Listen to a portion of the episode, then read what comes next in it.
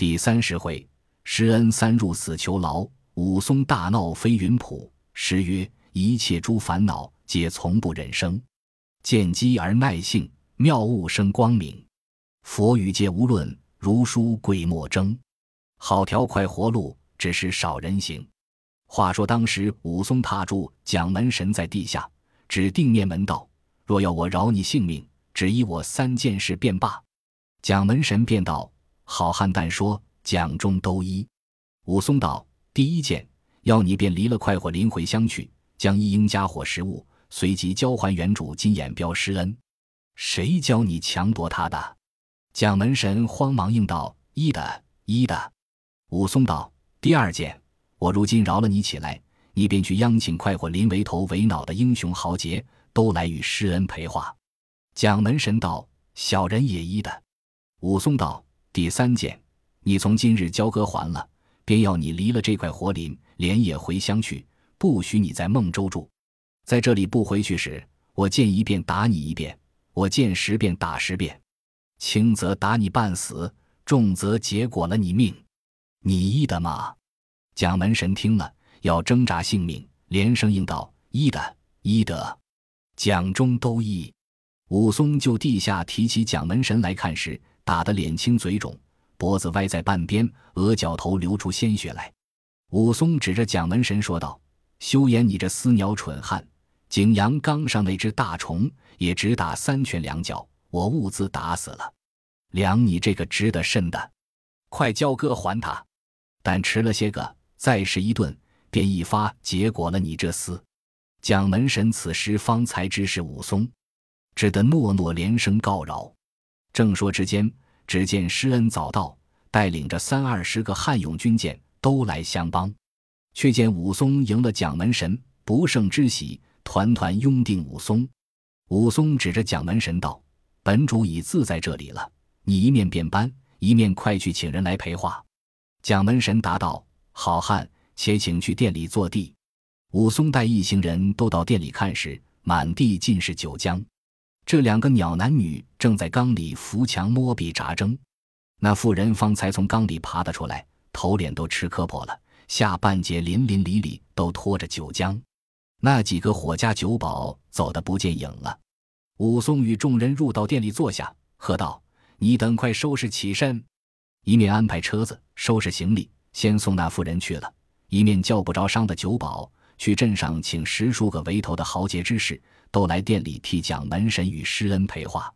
尽把好酒开了，有的是暗酒，都摆列了桌面。请众人坐地，武松叫施恩在蒋门神上手坐定，个人面前放只大碗，叫酒保只顾筛来。酒至数碗，武松开话道：“众位高邻都在这里。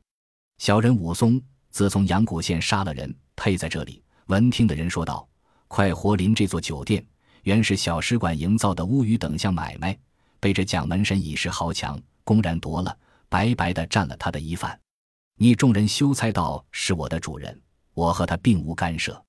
我从来只要打天下这等不明道德的人。我若路见不平，真乃拔刀相助，我便死了不怕。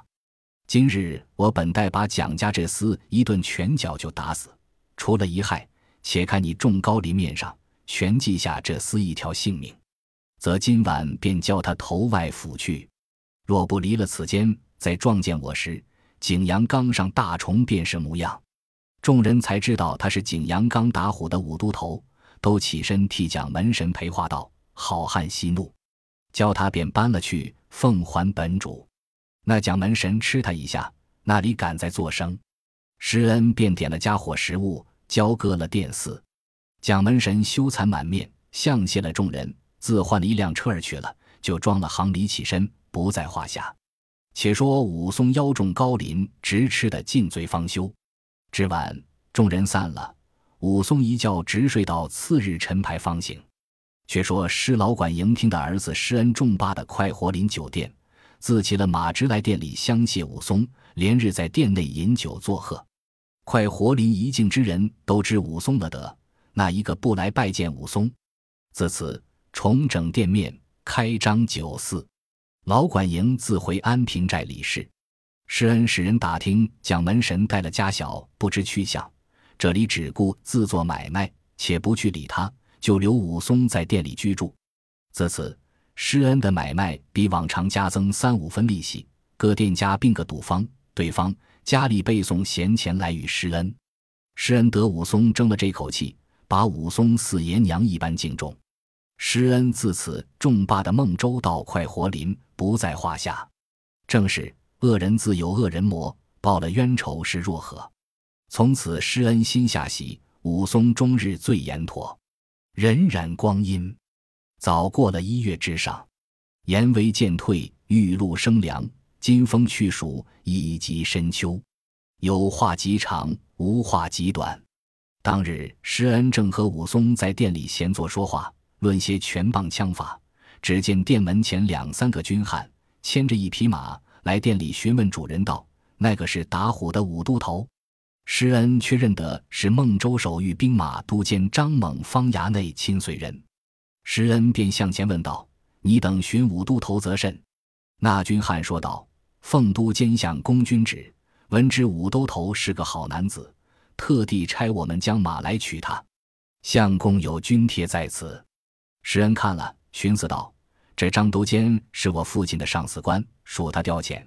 今者武松又是配来的囚徒，亦属他管辖，只得交他去。”施恩便对武松道：“兄长，这几位郎中是张都监相公处差来取你，他记着人牵马来，哥哥心下如何？”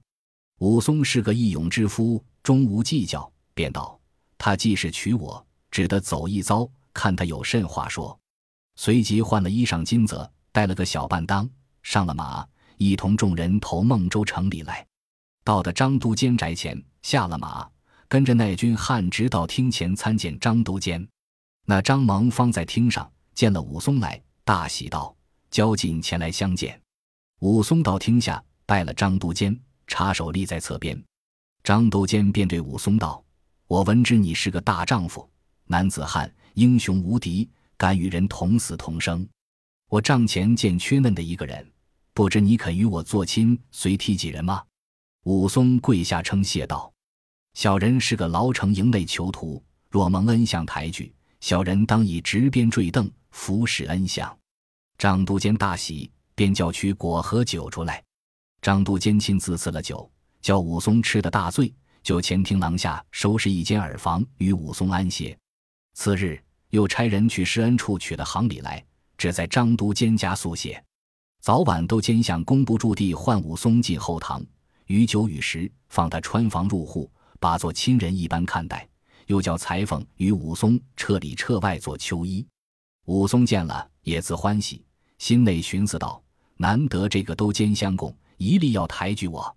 自从到这里住了，寸步不离，又没工夫去快活林与施恩说话。虽是他频频使人来相看我，多管是不能勾入宅里来。武松自从在张都监宅里相公兼爱，但是人有些公事来央美他的，武松对都监相公说了，无有不依。外人都送些金银财帛、缎皮等件，武松买个柳藤箱子，把这送的东西都锁在里面，不在话下。时光迅速，却早又是八月中秋，怎见得中秋好景？但见玉露粼粼，金风淅淅，井畔梧桐落叶，池中菡萏成房。新燕出鸣，南楼上动人愁惨，寒琼韵急，旅馆中孤客忧怀。五峰杨柳伴摧残，黛玉芙蓉成妖艳。秋色平分催节序，月轮端正照山河。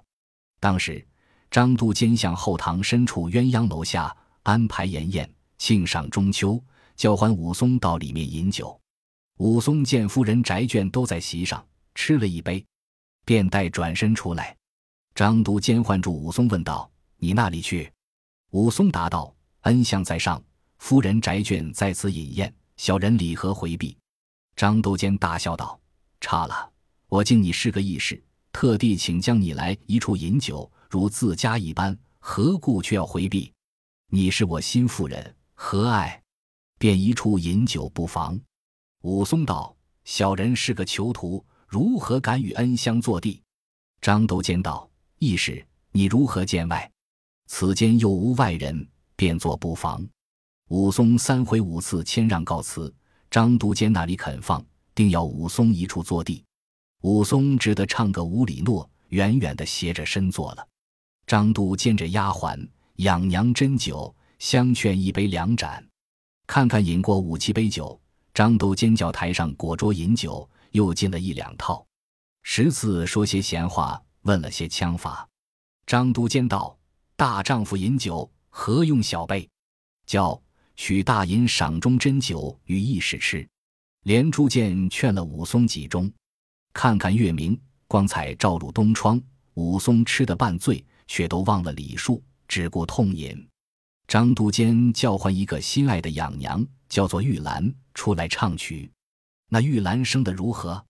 但见脸如莲萼，唇似樱桃，两弯眉画远山青，一对眼明秋水润，纤腰袅娜。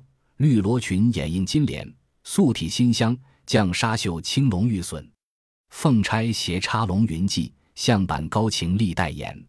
那张都坚指着玉兰道：“这里别无外人，只有我心腹之人武都头在此。你可唱个中秋对月实景的曲儿，教我们听则个。”玉兰执着象板，向前各道个万福，顿开喉咙，唱一支东坡学士中秋水调歌，唱到是。明月几时有？把酒问青天。不知天上宫阙，今夕是何年？我欲乘风归去，只恐琼楼玉宇，高处不胜寒。起舞弄清影，何似在人间？高卷珠帘，低绮户，照无眠。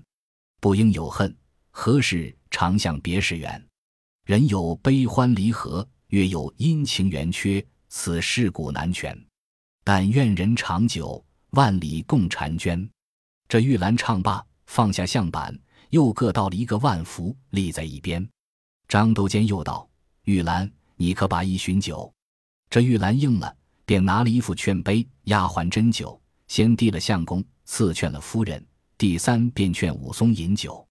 张都监叫斟满着，武松那里敢抬头，起身远远的接过酒来，唱了相公、夫人两个大诺。拿起酒来一饮而尽，便还了盏子。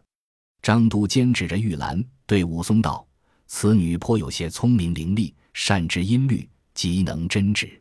如你不嫌低微，数日之间择了良辰，将来与你做个妻室。”武松起身再拜道：“谅小人何者之人，怎敢忘恩向宅眷为妻？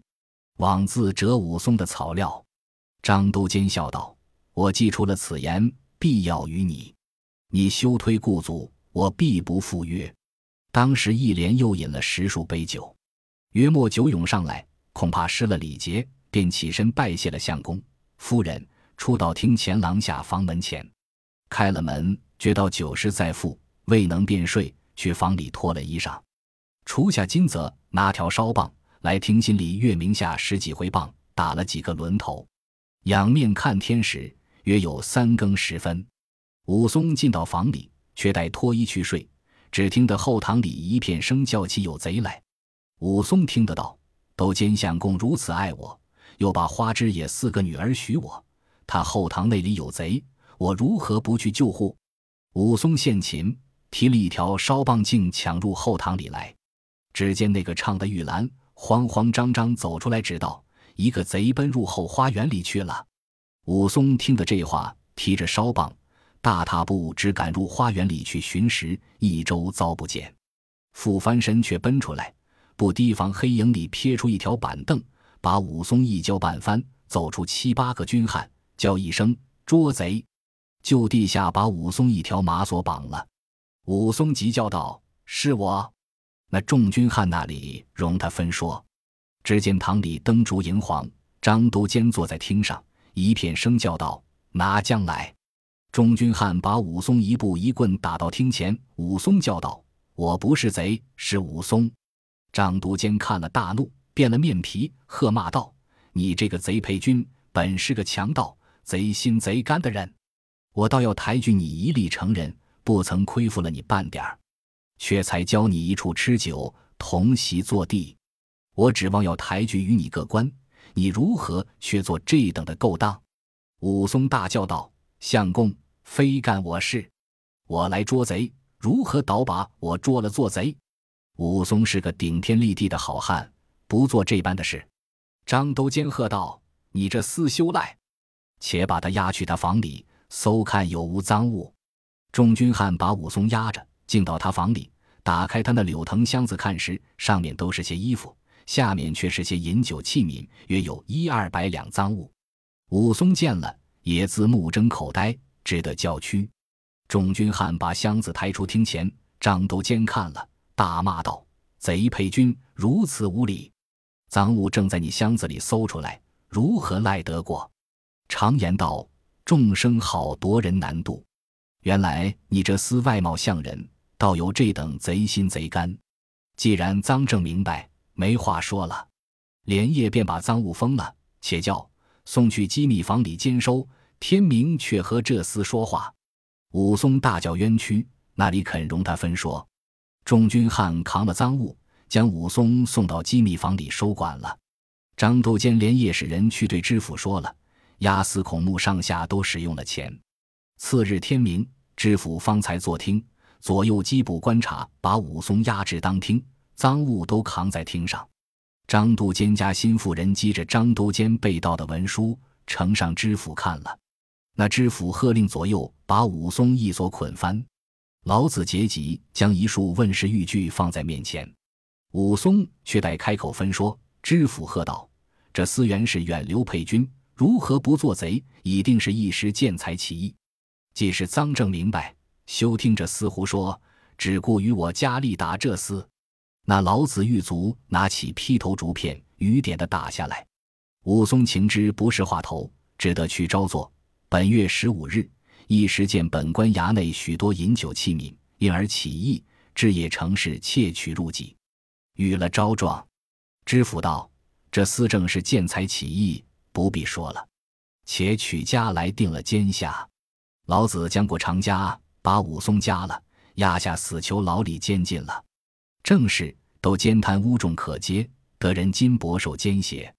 假将歌女未婚配，却把忠良做贼拿。”且说武松下在大牢里，寻思道：“颇耐张都监的私安排这般圈套坑陷我，我若能勾正的性命出去时，却又理会。”老子狱卒把武松压在大牢里，将他一双脚昼夜挟着，又把木钮定住双手，那里容他些松宽。话里却说施恩已有人报知此事，慌忙入城来和父亲商议。老管营道：“眼见的是张团练替蒋门神报仇。”买主张都监却设出这条计策陷害武松，必然是他这人去上下都使了钱，受了人情贿赂。众人以此不由他分说，必然要害他性命。我如今寻思起来，他须不该死罪，只是买求两院押牢结疾便好，可以存他性命。在外却又别做商议。施恩道：见今当牢阶级姓康的和孩儿罪过得好，只得去求美他如何？老管营道：“他是为你吃官司，你不去救他，更待何时？”施恩将了一二百两银子，竟投康结集，却在牢未回。施恩叫他夹着人去牢里说之。不多时，康结集归来，与施恩相见。施恩把上件事一一告诉了一遍。康结疾答道：“不瞒兄长说，此一件事，皆是张都监和张团练两个同姓结义做弟兄。”见今蒋门神躲在张团练家里，却央张团练买主这张都监，商量设出这条计来。一应上下之人都是蒋门神用贿赂，我们都接了他钱。厅上知府一力与他做主，定要结果武松性命。只有当案一个叶孔目不肯，因此不敢害他。这人忠直仗义，不肯要害平人，亦不贪爱金宝，只有他不肯要钱，以此武松还不吃亏。今听师兄所说了，牢中之事尽是我自维持，如今便去宽他，今后不教他吃半点苦。你却快央人去，只买叶孔目，要求他早断出去，便可救得他性命。施恩取一百两银子与康杰吉，康杰吉那里肯受，再三推辞，方才收了。施恩相别出门来，进回营里，又寻一个和叶孔目之气的人，送一百两银子与他。只求早早紧急决断。那叶孔目已知武松是个好汉，亦自有心周全他，已把那文案做得活着，只被这知府受了张督监贿赂嘱托，不肯从轻看来。武松窃取人才，又不得死罪，因此互相言哀，只要老李谋他性命。近来又得了这一百两银子，一直是曲线武松，却把这文案都改得轻了，进出豁了武松，只待县满决断。有诗为证。赃礼纷纷聚要金，公然白日受黄金。悉听孔目心如水，海内青莲波得音。且说施恩于次日安排了许多酒馔，甚是齐备，来央康节济引领，直进大牢里看视武松，见面送饭。此时武松已自得康节集看去，将这行进都放宽了。施恩又取三二十两银子，分表与众小老子，取酒食叫武松吃了。施恩附耳低言道：“这场官司明明是窦监替蒋门神报仇，陷害哥哥。你且宽心，不要忧念。我以央人和叶孔目说通了，甚有周全你的好意。且待县满断绝你出去，却在理会。”此时武松的松宽了，已有越狱之心。听得施恩说罢，却放了那片心。施恩在牢里安慰了武松，归到营中。过了两日。施恩再备些酒食钱财，又央康节集引领入牢里与武松说话，相见了，将酒食管待，又分标了些零碎银子与众人做酒钱。回归家来，又央每人上下去使用，催攒打点文书。过得数日，施恩再备了酒肉，做了几件衣裳，在央康节集维持，相引将来牢里请众人吃酒，买球看去武松，叫他更换了些衣服，吃了酒食。出入情蜀，一连数日，施恩来了大牢里三次，却不提防被张团练家新妇人见了，回去报知。那张团练便去对张督监说了其事，张督监却在使人送金帛来与知府就说于此事。那知府是个赃官，接受了贿赂，便差人常常下牢里来查看，但见闲人便要拿问。施恩得知了，那里敢再去看去？武松却自得康节集和众老子自照管他，施恩自此早晚只去的康节集家里讨信，得知长短都不在话下。看看前后将及两月，有着当案叶孔目一力主张，知府处早晚说开就理。那知府方才知得张督监接受了蒋门神若干银子，通同张团练设计排陷武松，自心里想到：你倒赚了银两，教我与你害人。因此心都懒了，不来管看。挨到六十日限满，牢中取出武松，当厅开了家。当按叶孔目读了招状，定以下罪名，几章二十，赐配恩州牢城，原道赃物给还本主。张都监只得着家人当官领了赃物，当庭把武松断了二十几丈，赐了金印，取一面七金半铁叶盘头夹定了，押一纸公文。差两个撞见工人防送武松，限了十日要起身。那两个工人领了牒文，押解了武松出孟州衙门变刑。有诗为证：孔目推降秉至公，武松垂死又疏通。今朝远戍恩州去，病草萋萋遇暖风。且说叶孔目从公拟断，绝配了武松。原来武松吃断棒之时，却得老管营使钱通了。叶孔目又看去他。知府一知他被陷害，不十分来打中，因此断得棒轻。武松忍着那口气，带上行家出得城来，两个工人监在后面。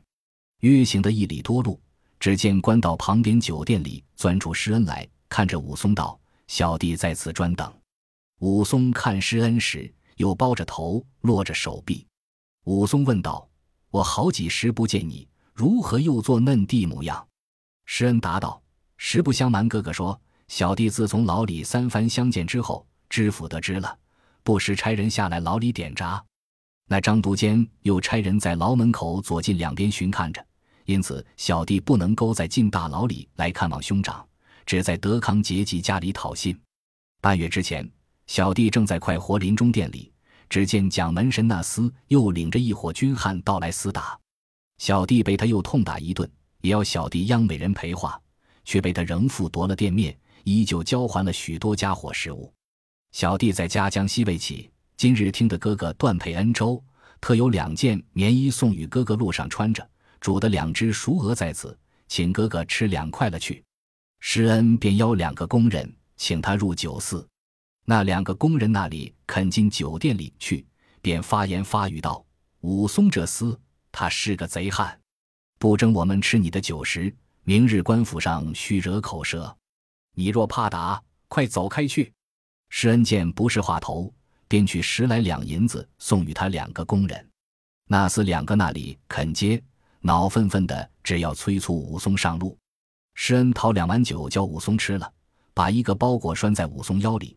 把这两只熟鹅挂在武松行枷上，施恩附耳低言道：“包裹里有两件棉衣，一帕子散碎银子，路上好做盘缠；也有两双八搭麻鞋在里面，只是要路上仔细提防，这两个贼男女不怀好意。”武松点头道：“不需吩咐，我已省得了。再这两个来也不惧他。你自回去江西，且请放心，我自有措置。”施恩拜辞了武松。哭着去了，不在话下。有诗为证：“朝磨木折走天涯，坐暂行崔众可接。多谢施恩深馈送，冷冷意气时堪夸。”武松和两个工人上路，行不数里之上，两个工人悄悄地商议道：“不见那两个来。”武松听了，自暗暗的寻思，冷笑道：“没你娘鸟性，那厮道来扑负老爷。”武松右手却持钉住在行枷上。左手却散着，武松就加上取下那熟鹅来，只顾自吃，也不睬那两个工人。又行了一二里路，再把这只熟鹅出来，右手扯着，把左手撕来，只顾自吃。行不过五里路，把这两只熟鹅都吃尽了。约莫离城也有八九里多路，只见前面路边先有两个人提着坡刀，各挎口腰刀，先在那里等候。见了工人监押武松到来。